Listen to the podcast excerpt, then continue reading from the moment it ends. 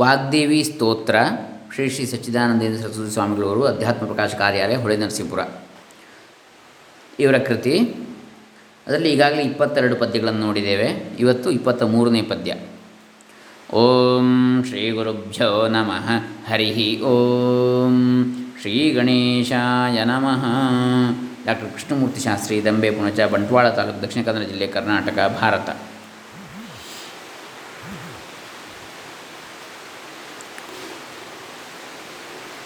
ಮುನಿಗಣಾರ್ಚಿತೆ ದೇವಿ ನಮೋ, ಮನುವರ ಮಹಿತೆ ದೇವಿ ನಮೋ, ಧ್ಯಾನಾಹೂತೆ ದೇವಿ ನಮೋ, ಧೀಶವಂದಿತೆ ದೇವಿ ನಮೋ. ಇಪ್ಪತ್ತ ಮೂರನೇ ಪದ್ಯ ಇದು. ಮುನಿಗಳ ಸಮೂಹದಿಂದ ಅರ್ಚಿತಳಾದಂತಹ ದೇವಿಯೇ ನಿನಗೆ ನಮಸ್ಕಾರ. ಮುನಿಗಣ ಅರ್ಚಿತೆ. ಮನುವರ ಮಹಿತೆ ದೇವಿ ನಮೋ. ಮನುವರ, ಮನುಷ್ಯರಲ್ಲಿ ಶ್ರೇಷ್ಠರಾದಂಥವರಿಂದ ಆರಾಧಿಸಲ್ಪಡ್ತಕ್ಕಂತಹ ದೇವಿಯೇ ನಿನಗೆ ನಮಸ್ಕಾರ.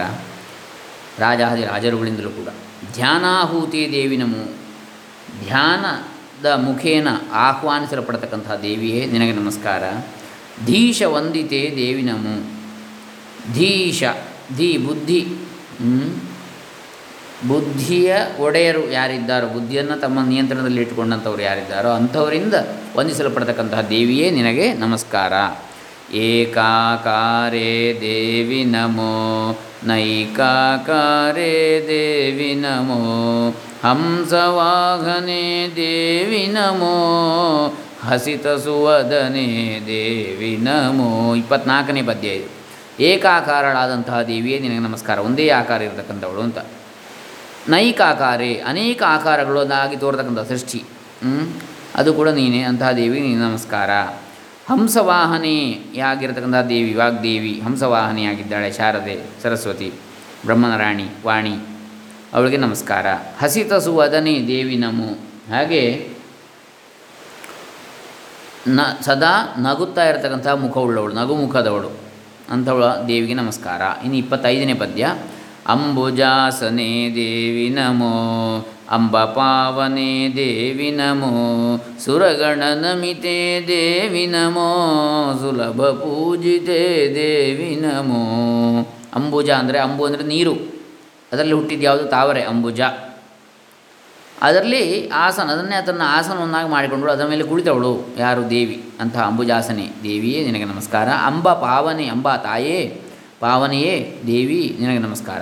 ಸುರಗಣ ನಮಿತೆ ದೇವಿ ನಮೋ, ಸುರ ಸಮೂಹಗಳು, ದೇವತೆಗಳ ಸಮೂಹದಿಂದ ನಮಸ್ಕರಿಸಲ್ಪಡ್ತಕ್ಕಂಥ ದೇವಿಯೇ ಆದಿಮಾಯೇ ನಿನಗೆ ನಮಸ್ಕಾರ. ಸುಲಭ ಪೂಜಿತೆ, ಸುಲಭವಾಗಿ ಪೂಜಿಸಲ್ಪಡ್ತಕ್ಕಂಥವಳು, ಬಹಳ ಸುಲಭವಾಗಿ ನಿನ್ನನ್ನು ಪೂಜಿಸ್ಬೋದು, ಅಂತಹ ದೇವಿಯೇ ನಿನಗೆ ನಮಸ್ಕಾರ. ಇಪ್ಪತ್ತಾರನೇ ಪದ್ಯ. ಗೂಢಗುಲ್ಫೆ ದೇವಿ ನಮೋ, ಗುರುಜನಗುಹ್ಯೆ ದೇವಿ ನಮೋ, ಶಿಂಜನ್ಮಂಜೀರೆ ದೇವಿ ನಮೋ, ಶುದ್ಧಾಚಾರೆ ದೇವಿ ನಮೋ. ಗೂಢಗುಲ್ಫ ಅಂಥೇಳಿ ಇದು ಲಲಿತಾ ಸಹಸ್ರಾಮಲ್ಲಿ ಕೂಡ ಅವಳ ಹೆಸರು ಬರ್ತದೆ, ದೇವಿಯ ಹೆಸರು. ಅತ್ಯಂತ ನಿಗೂಢವಾದ, ರಹಸ್ಯವಾದಂತಹ ಗುಲ್ಫ. ಗುಲ್ಫ ಅಂದರೆ ಕಾಲಿನ ಗಂಟು, ಮಣಿಕಟ್ಟು, ಕಾಲಿನದ್ದು. ಅದು ಗೂಢವಾಗಿ ಅಂದರೆ ಅದು ಕೂಡ ಮುಚ್ಚಿರುವವಳು ಅಂಥೇಳಿ ಅಲ್ಲಿವರೆಗೆ, ಬಟ್ಟೆ, ಸೀರೆಯಿಂದ.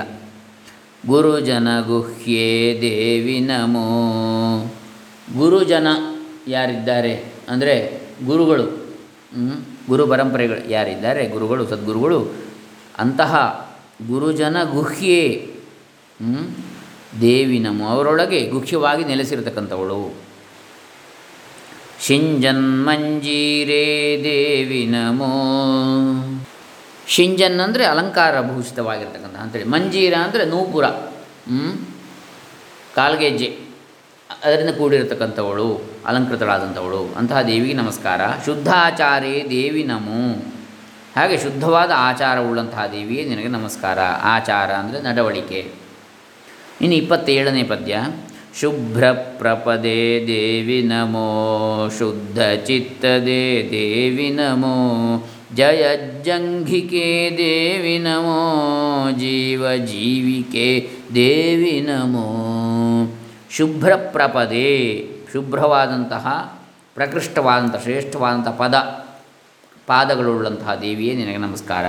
ಶುದ್ಧ ಚಿತ್ತದೇ ಶುದ್ಧ ಚಿತ್ತವನ್ನು ಶುದ್ಧವಾದ ಮನಸ್ಸನ್ನು ಕೊಡತಕ್ಕಂಥವಳು ದದಾತಿ ಇತಿ ದಾ ಶುದ್ಧ ಚಿತ್ತದೇ ದೇವಿಯೇ ನಿನಗೆ ನಮಸ್ಕಾರ, ಶುದ್ಧ ಮನಸ್ಸನ್ನು ಕೊಡತಕ್ಕಂತಹ ದೇವಿ. ಜಯಜ್ಜಂಘಿಕೆ ದೇವಿ ನಮೋ, ಜಯತ್ ಸದಾ ಜಯಶಾಲಿಯಾಗಿರ್ತಕ್ಕಂತಹ ಜಂಘ ಬಲವುಳ್ಳಂತಹ ದೇವಿಯೇ ನಿನಗೆ ನಮಸ್ಕಾರ, ಸದಾ ಗೆಲ್ಲತಕ್ಕಂಥ ಪರಾಕ್ರಮ ಉಳ್ಳವಳು ಅಂತ.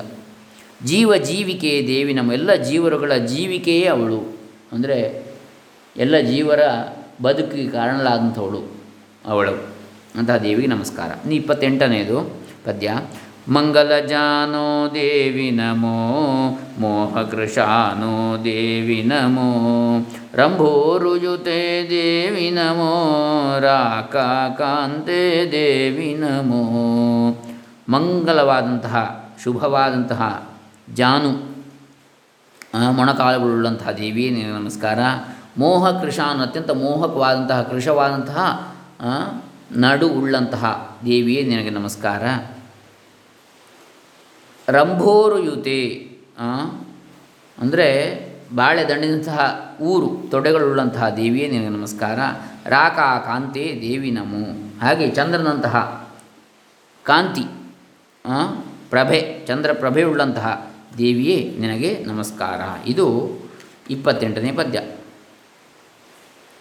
ಕಾಂಚೀಭೂಷೆ ದೇವಿ ನಮೋ, ಕಾಂಕ್ಷಿತ ವೇಷೆ ದೇವಿ ನಮೋ, ಶುಭ್ರವಸನಕ್ಕೆ ದೇವಿ ನಮೋ, ಶುದ್ಧ ಜನಸುಖೇ ದೇವಿ ನಮೋ. ಕಾಂಚೀಭೂಷ ರೇಷ್ಮೆಯ ಪಟ್ಟೆ ವಸ್ತ್ರವನ್ನು ಧರಿಸಿರತಕ್ಕಂಥ ದೇವಿಯೇ ನಿನ್ನ ನಮಸ್ಕಾರ. ಕಾಂಕ್ಷಿತ ವೇಷೆ ಬಯಸಿದಂತಹ ವೇಷವನ್ನು ನೀನು ಧರಿಸಬಲ್ಲೆ, ಅಂತಹ ದೇವಿಯೇ ನಿನ್ನ ನಮಸ್ಕಾರ. ಶುಭ್ರವಸನಕ್ಕೆ ಅತ್ಯಂತ ಶುಭ್ರವಾದ ಅಚ್ಚ ಬಿಳಿಯ ಬಣ್ಣವನ್ನು ಕೂಡ ನೀನು ಧರಿಸ್ತೀಯ ಬಟ್ಟೆಯನ್ನು, ಅಂತಹ ದೇವಿಯೇ ನಿನ್ನ ನಮಸ್ಕಾರ. ಶುಭ್ರವಾದ ಬಟ್ಟೆಯನ್ನು ಧರಿಸಿದ್ದೀಯಾ. ಶುದ್ಧ ಜನ ಸುಖೇ, ಶುದ್ಧ ಜನರಿಗೆ ಸಜ್ಜನರಿಗೆ ನೀನು ಸುಖವನ್ನು ಕೊಡ್ತಕ್ಕಂಥವಳು, ಹೇ ದೇವಿಯೇ ನಿನಗೆ ನಮಸ್ಕಾರ. ಇನ್ನು ಮೂವತ್ತನೇ ಪದ್ಯ.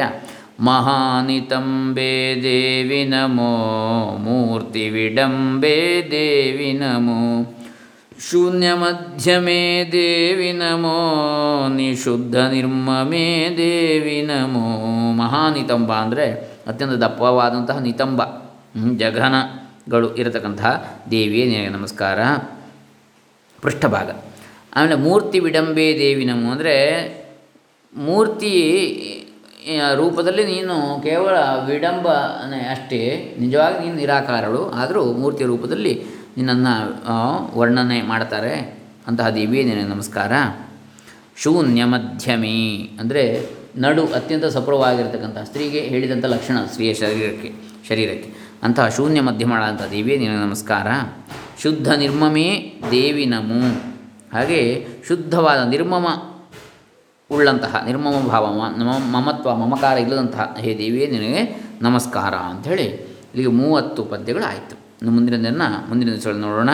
ವಾಗ್ದೇವಿ ಸ್ತೋತ್ರ ಶ್ರೀ ಶ್ರೀ ಸಚ್ಚಿದಾನಂದೇಂದ್ರ ಸರಸ್ವತಿ ಸ್ವಾಮಿಗಳ ಚರಣಾರವಿಂದಗಳಲ್ಲಿ ಮತ್ತೆ ಶರಣು ಹೊಂದುತ್ತಾ ಸರ್ವೇ ಜನ ಸುಖಿನೋ ಭವಂತು. ಓಂ ತತ್ಸತ್ ಬ್ರಹ್ಮಾರ್ಪಣಮಸ್ತು.